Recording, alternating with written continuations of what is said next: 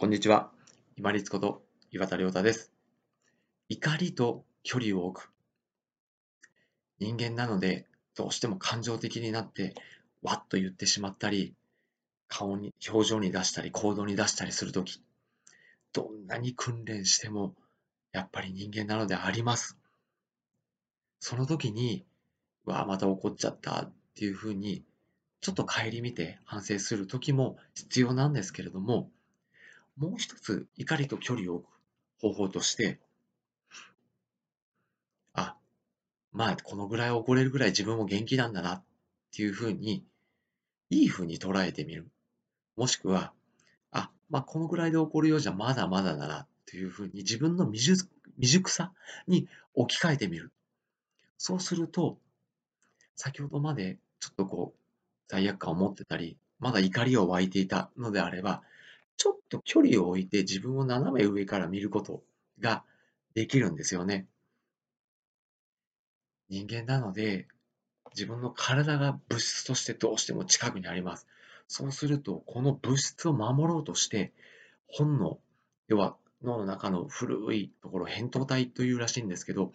そこ、古い脳ですよね。爬虫類ぐらいの時からもう、この扁桃体っていうのができてきてるらしいんですけど、この古い脳がどうしても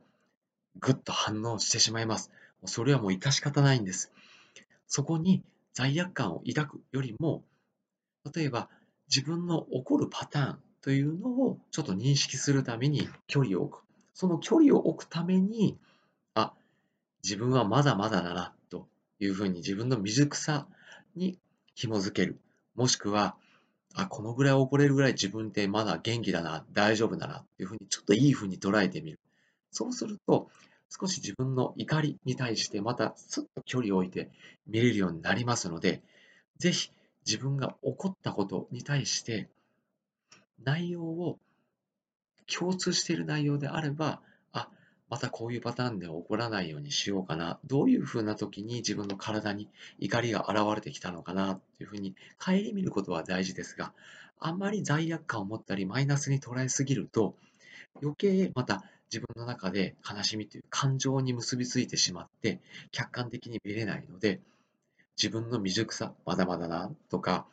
まだまだ自分元気じゃんっていうふうに自分の快活さに結びつけて距離を置きながら自分の怒りと距離を置いてしっかり見つめるようにしていきましょう。